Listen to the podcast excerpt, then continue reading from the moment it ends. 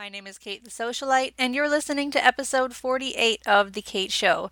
Today I'm talking about 20 different website design faux pas that you need to avoid if you are about to update your site or get a new one in 2019. Now, these tips are gleaned from many, many sites that my team and I have designed, and also just some standard mistakes that keep popping up.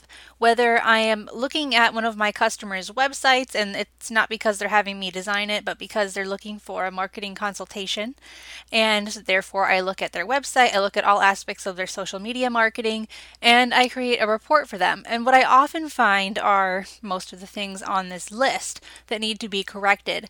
So, if you have a notebook handy, I know I say this in almost every episode, but you're going to want to write this down because it is so important to make sure that you have this knowledge when you go into a website design project. Some of you design your own websites, and hats off to you if you do that, but most of you will hire somebody else. And you want to make sure that you and your website designer are on the same page as far as what your site needs to have, not just because of your industry, but because it just needs to have these items to function well, regardless of what type of business you own. So, without further ado, let's dive into the 20 website faux pas that you need to avoid. Marketing your interior design or home staging business should be easy and relational. My name is Kate the Socialite, and I believe in action, not just ideas. And I share strategies that have proven to work right here every week. If you're serious about growing your business in the home industry, you're in the right place. Welcome to The Kate Show.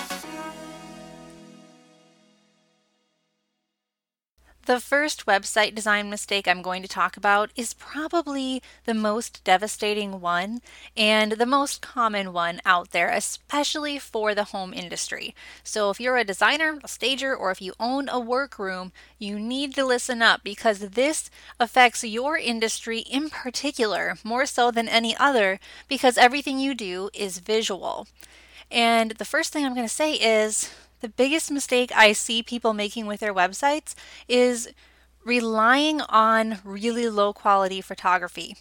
Now, maybe you're just getting started in your field, or maybe you feel like you don't have the budget to hire a professional photographer to showcase your work, but neither of those are very good excuses, guys. Now, unless you're brand new and you have zero projects to your name, I mean, I get that.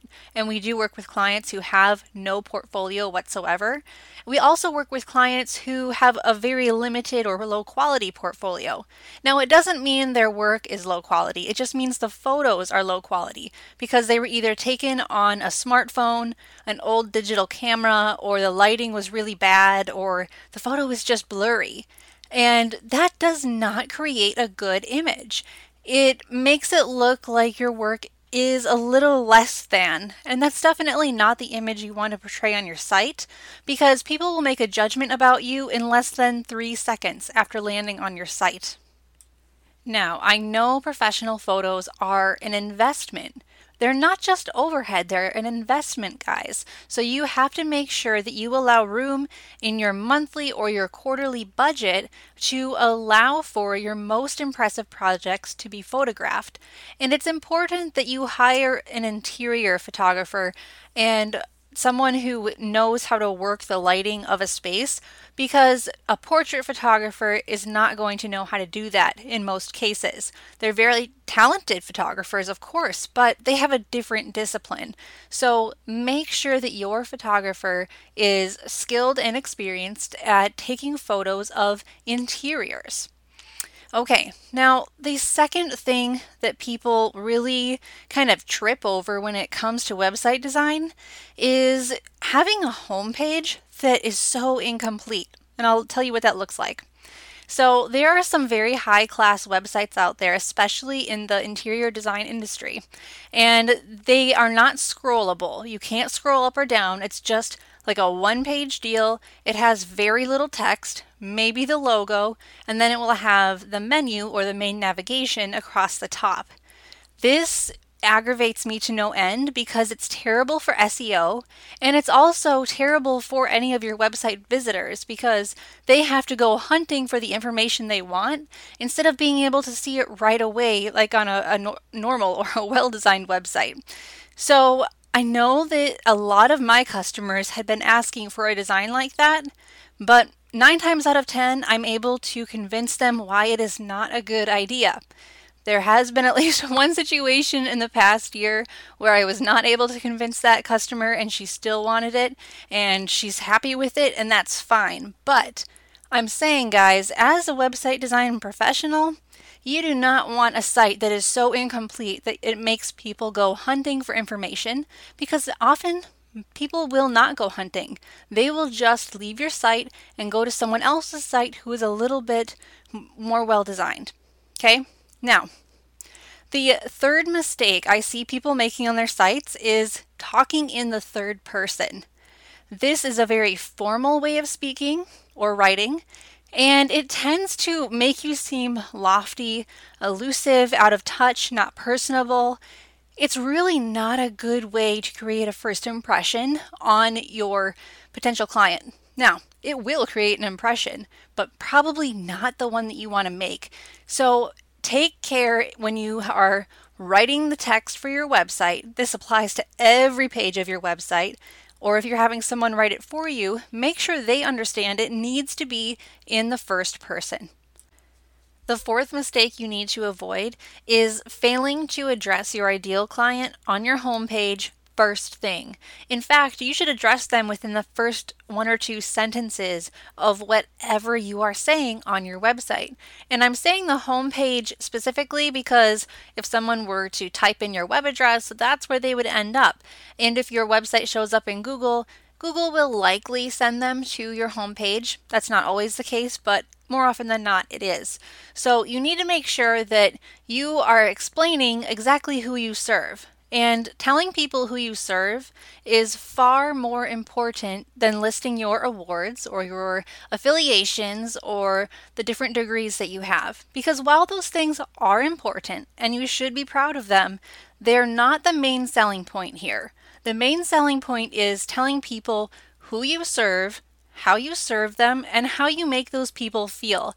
Because at the end of the day, every decision we make is an emotional one. So you need to appeal to the emotions behind why someone would want to work with you.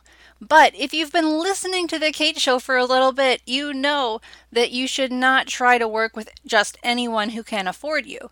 You should narrow down, you should have a niche focus. So maybe you're focusing on career professionals or stay at home moms. I use those examples all the time because they're very common niches to have, and that's totally fine.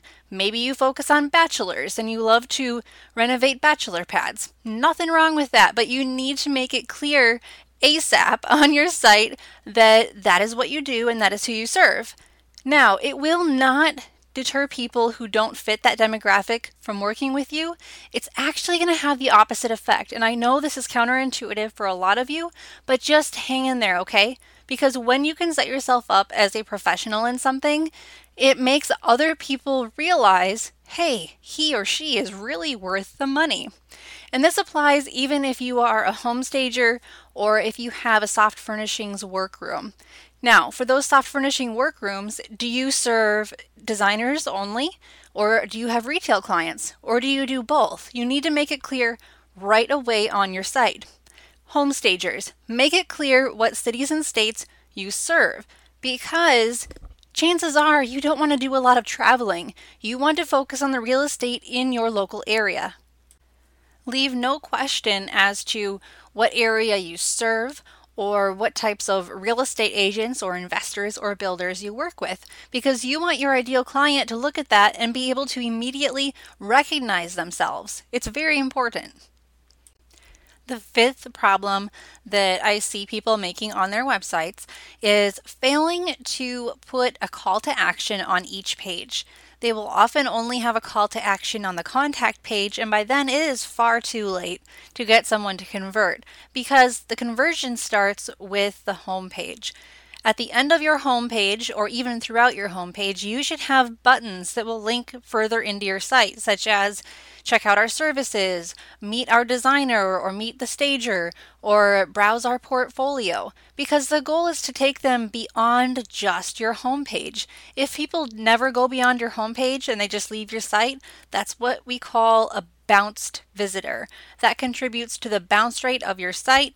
And if your bounce rate is over 40%, I know I said this in the last episode, but it is super important. If it's over 40%, you are in the red zone.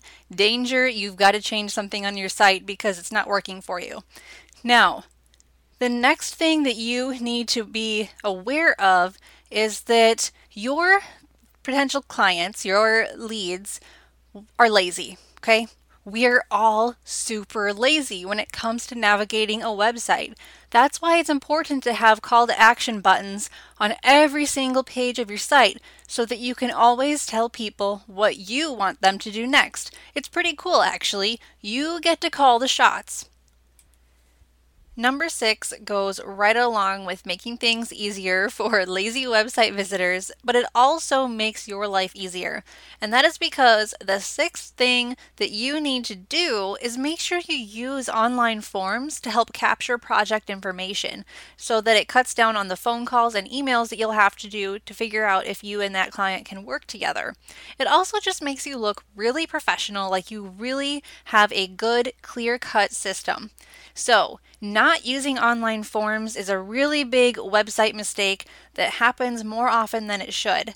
And a lot of websites let you build forms directly in them. And if yours doesn't, you can always use a system like Typeform or Google Forms to create a really professional form that has exactly what you need and all the questions that are pertinent to your new project. I've seen a few home staging companies use these forms really well because they will use them to create de-stage requests. So if someone has sold a listing and they now are done with the whole staging side of it and they want all that furniture and decor out of the house, they can schedule one online and it's very simple. And one of the home staging sites that we recently designed for a customer has that form in it and it's just such a huge time saver. Now, a lot of interior designers that I work with will end up creating a form that is pretty basic, but let me tell you, it's better than nothing. And it just talks about their preferred budget, their timeline, uh, their location, their design style, and some of those forms actually can get pretty long. But even if you kept it with the basics, it still helps you weed out people who are maybe just price shopping or just want your recommendation so they can go buy stuff on their own. And if your business model is set up to accommodate those people, great. But if not, you definitely need a way to filter them out. One of the websites we designed earlier in 2018 for a window treatment workroom used this form capability to the max, and she had us create a form that included things like the fabric description, the contrast fabric, trimming, banding and trim placement, the drapery style, lining options whether they needed pairs or panels. And that helps her because when an interior designer comes to her site, since she is a trade only workroom, they can fill out this form and include their customer name or order number, and then they can move on with their lives. They can even pay their invoice online. And those features are standard, they're very easy to include, and we often include those in websites that we create. All right, let's move on to number seven. The seventh thing that people do on their sites that really ends up hurting them in the long run is not using a branded magazine to entice people into their mailing list. And I'll take that one step further and say it's also a huge issue if you just don't have a mailing list at all or if you don't have a way for people to get on your your mailing list very easily through your site. That hurts you because it reduces the amount of referrals and repeat business you'll get, and it also deters people from ever giving you their contact information unless they were to fill out your contact form. And you don't want people to have to get that far before you capture their information. So it's really smart to use something like a branded magazine to entice people to join your list. Now, in case you're wondering, a branded magazine is simply a PDF that has been designed to look beautiful and on brand with your colors, your logo, and all about your business. And it offers something of value to your potential ideal client. So if your ideal client is that bachelor, you could create a branded magazine like five steps to renovating your bachelor pad. The goal there is not to show them how to do it themselves, and believe me, they won't. But the goal is to show that you know how to do it and that you're willing to be helpful for absolutely no money down. Because that makes this person trust you. It also gets them in your mailing list.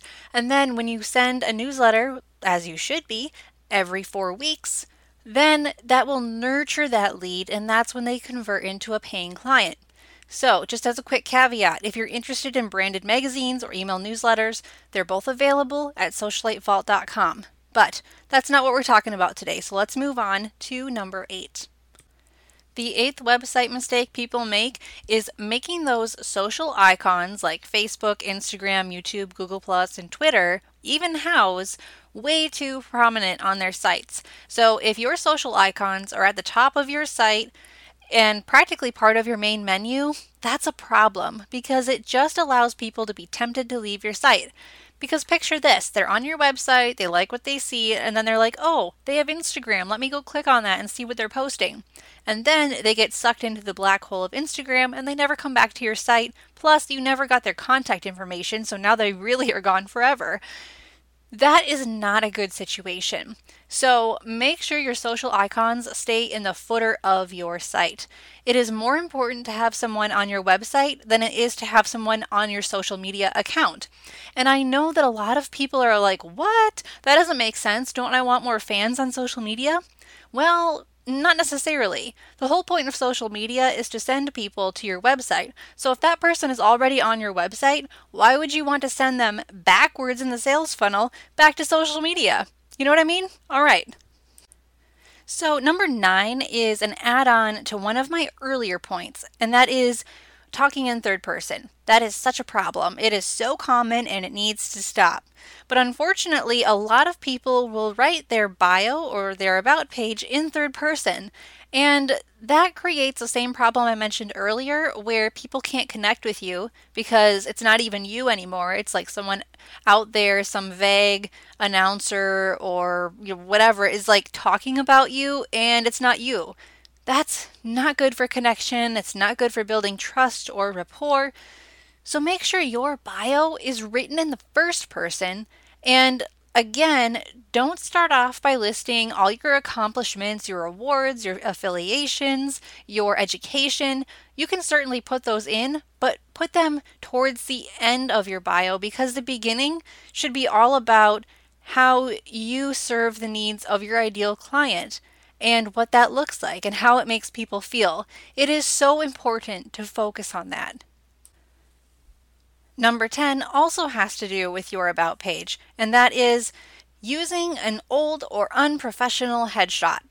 Don't do it, guys. Just don't do it. I know a lot of you just haven't thought to update your headshot in a while, but you need to make it happen. It can take less than an hour to get set up with a photographer and say cheese, you know? Okay, it's pretty simple. But it's important because if you have a photo of yourself from a decade ago and then you show up at your client's home and you honestly look different because, hey, it's been 10 years, don't you think that's a little bit unsettling to them?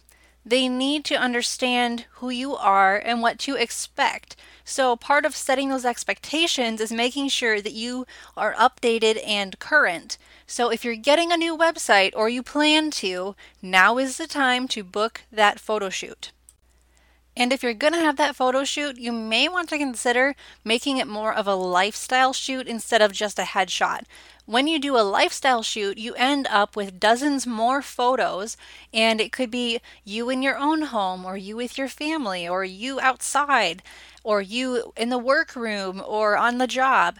And that helps people see more about who you really are outside of a very posed, um, fake background type of photo, which, I mean, those are becoming less and less common because they just don't connect. So consider that when you're booking your photographer. Now, we're going to get on to tips 11 through 20, but before we do that, we're going to take a quick sponsor break. Hey, interior designers. How much time are you currently spending creating floor plans, furniture arrangements, or sourcing product or creating mood boards? Well, here's the good news you do not have to keep spending many, many precious hours of your time on these things that you could actually hand off to someone else. Now, I'm not suggesting that you hire an employee or that you add another person to your in house team because that's not always a good fit for everyone. From a legal and tax standpoint, having an employee can be expensive and it can also be risky, which is why I am really excited to introduce you guys to my friend Brittany Elms of My Design Assistant.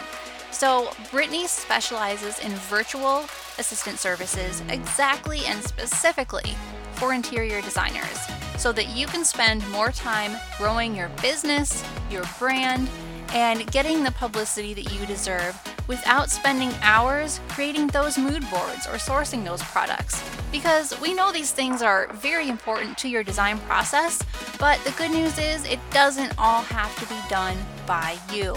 So, if you're ready to take your business to the next level and start outsourcing things that you don't necessarily have to have your hands in, go over to mydesignassistant.com, check out Brittany's services, her reviews, and book a time with her online. Head over to mydesignassistant.com to get started. All right, guys, let's dive in to 10 more things you need to make sure you avoid when getting a new website or updating your current site. So, number 11 is not naming each photo with like the service type, the city and state it's located in before uploading it to your site. Because here's the deal Google reads whatever file name is attached to your photo, and if it's just a series of like gibberish, that's all Google's going to see. Google doesn't really see photos. It needs to see what the image is about by reading the file name. So make sure that you do yourself a huge SEO favor and name each photo. Now, number 12 is a little bit different. We're going to shift topics, but it's super important. It is making sure that you position your services around the ideal client that you would like to serve. And let me explain that. It's one thing to say you offer home staging or holiday decorating or custom window treatments or kitchen remodels, but that is not as effective as it is when you pair it with we offer kitchen renovation for this type of person or we specialize in staging this type of home. It doesn't alienate you from other situations that don't fit that description, but again, it serves to set you up as a specialist, and that is so important, especially if you want to increase your prices or just become known in your industry for what you're doing. Now, number 13. The issue here is asking a viewer to click too many times on your site to find the information they want. Clicking decreases conversions significantly. So the more buttons they have to click in order to get to one page, like your contact page or your services page, the less likely they are going to be to do it, and then they'll leave your site, and we don't want that. So, when you are linking to anything on your site, make sure that it's a one click feature. If it says browse services, make sure that button actually takes them to your services page and not just to a service menu where they have to click again to get to a specific type of service. Keep it simple and keep it streamlined. Moving on to number 14, you need to make sure that you are not using a pop up banner on your site that covers the entire page. This is terrible for SEO, it's terrible for the loading speed of your site, and it also just really irritates the heck out of anyone who's visiting your site. And irritated viewers do not become customers, believe me. So make sure that if you have a pop up on your site, that it is small, just in the center of your site, or it's in the corner of your site, and it's very easy for people to click the X button to get rid of it because that's just not fun. It's more like an interruption, kind of like seeing an ad or a commercial in the middle of your favorite TV show. Nobody actually wants to see it. In fact, if you have an announcement or a particular service offering that you're trying to promote, the best thing to do is put it at the very top of each site of each page on your site as like a clickable banner so that it's out of the way, it doesn't distract from the rest of your site, but it's definitely there if people are interested in it. Okay, so the next thing that you need to be in keeping in mind is number 15, list your areas of service. I know that sounds like a no brainer and everyone should be doing it, but it honestly isn't happening on a lot of sites. I was on an interior design site earlier this week and I was trying to figure out where she was, or at least the areas that she served, because it was pertinent to what I was doing for her, and it wasn't listed anywhere on her site. This person worked from home, so I can see why she didn't want to have her home address on there, but I'm not suggesting that you put all your personal contact info out there. But what I am saying is, if you are serving Phoenix, Arizona, you had better put your serving Phoenix, Arizona on your site. It doesn't mean people will be able to stalk you and find you because let's be real, if someone wanted to stalk you, they could do it whether or not you had any address information on your website. But make sure that it's clear to both Google and to your visitors where you are serving. Now, if you will travel and go anywhere to serve your clients, that's okay, but you need to make sure that you list some cities and states or countries of your past projects just to give people a feel for how far you'll go. And then also mention worldwide or nationwide. The 16th thing you need to avoid on your site is a little bit controversial, but I'm to say it anyway because you guys know that has never stopped me before. And that is using a slideshow that automatically changes on your homepage. Now, it's not like I'm saying I've never designed a site that has this feature, but I'll try to do my best to talk a client out of it because it really slows down your site's loading speed, which can also affect the SEO. It can affect the viewer experience. It's just not a good tactic. I know there are a lot of sites that still use the slideshow feature, but it doesn't matter if your site's on Squarespace WordPress or something else, it just slows down your site. So choose a static image or one that does not change, and your site will load faster, and it's not going to make your site look any less fancy or luxurious. Okay, so the 17th thing you need to avoid is including a blog on your site that you just don't regularly update. So if you're updating it less than once a month, you should probably just hide that blog so that nobody can see it because it starts to get a little bit embarrassing when you have this blog and it hasn't been touched, very obviously, in six months or more. It starts to look awkward. So either commit to blogging at least once a month or hide that blog. There's no shame if you just don't want to blog, but if you do and you don't have time, I do have a resource in the show notes. My friend Jacqueline from Ochre and Beige, she specializes in blogging for interior designers. Now, workrooms and stagers, I'm sorry she does not offer those services for you, but if you are a designer, then she can definitely help. Number 19 is a little bit techy, but oh so important for your site. You need to make sure your site has what is called SSL security. Now that stands for Secure Sockets Layer. Sounds super weird and super lame, but it's important. And you'll know if your site is secure if it has HTTPS in front of your website address. So go type in your website and see if it has that. It may also have a green padlock or a black padlock in front of it all, indicating that site is locked down and secure. This is important because Google will actually rank you lower in the search results, even if the rest of your SEO is good, if you don't have SSL security. It just doesn't look good and it's not professional. So make sure your site has it. If you don't have it, it's easy to get, especially if you switch to using Squarespace. It comes standard with every website, and that means that every website my team designs includes that SSL security on top of the rest of the SEO that we also build into the site.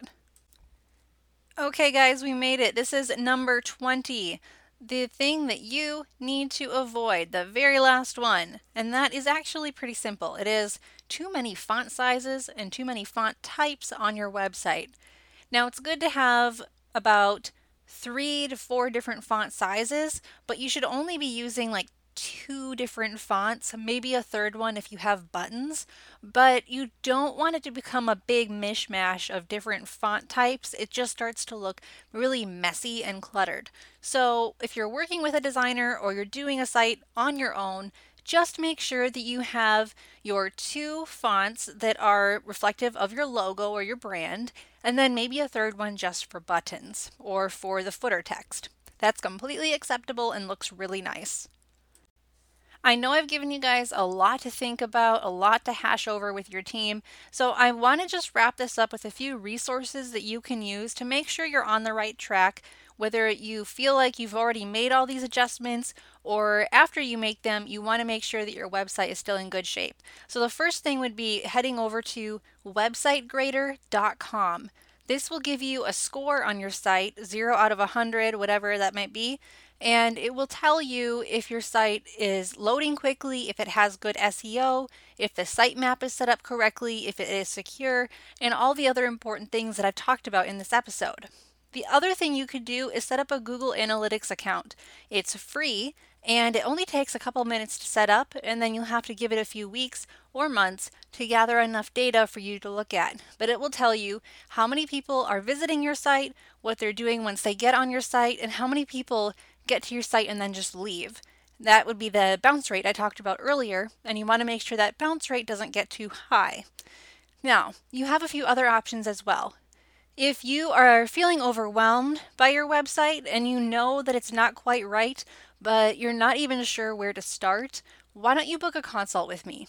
I don't usually announce this on my podcast because then I end up getting overwhelmed with my booking schedule. But I have noticed there's a deep need for this, especially as we get into the new year. So if you are interested in getting a website assessment or a marketing consultation booked with me, head over to katethesocialite.com and contact my team. We'll get something set up. Now, the other option you have is if you know absolutely you just need a new website, darn it, get on my schedule go through that same process of contacting me at katethesocialite.com. And if you do it now, as we're getting into the holidays, it's the best time to book with me because I tend to book three to four months out. And if you want to wait that long for a new website, that's perfectly fine. But if you're like, nope, got to get it done now, I want it ready for the new year, then contact me now. Let's chat. Let's get the paperwork started because it is so important that you have a website that functions well and represents your brand really well because then it becomes a tool that works even when you're not. All right, guys, that's it for today. Thank you so much for listening to my 20 tips on things to avoid when getting a new website. If you have any questions, feel free to reach out. But until then, remember keep your marketing simple and your message clear. Thanks for listening. Visit us at thekateshowpodcast.com where we empower home professionals with marketing confidence.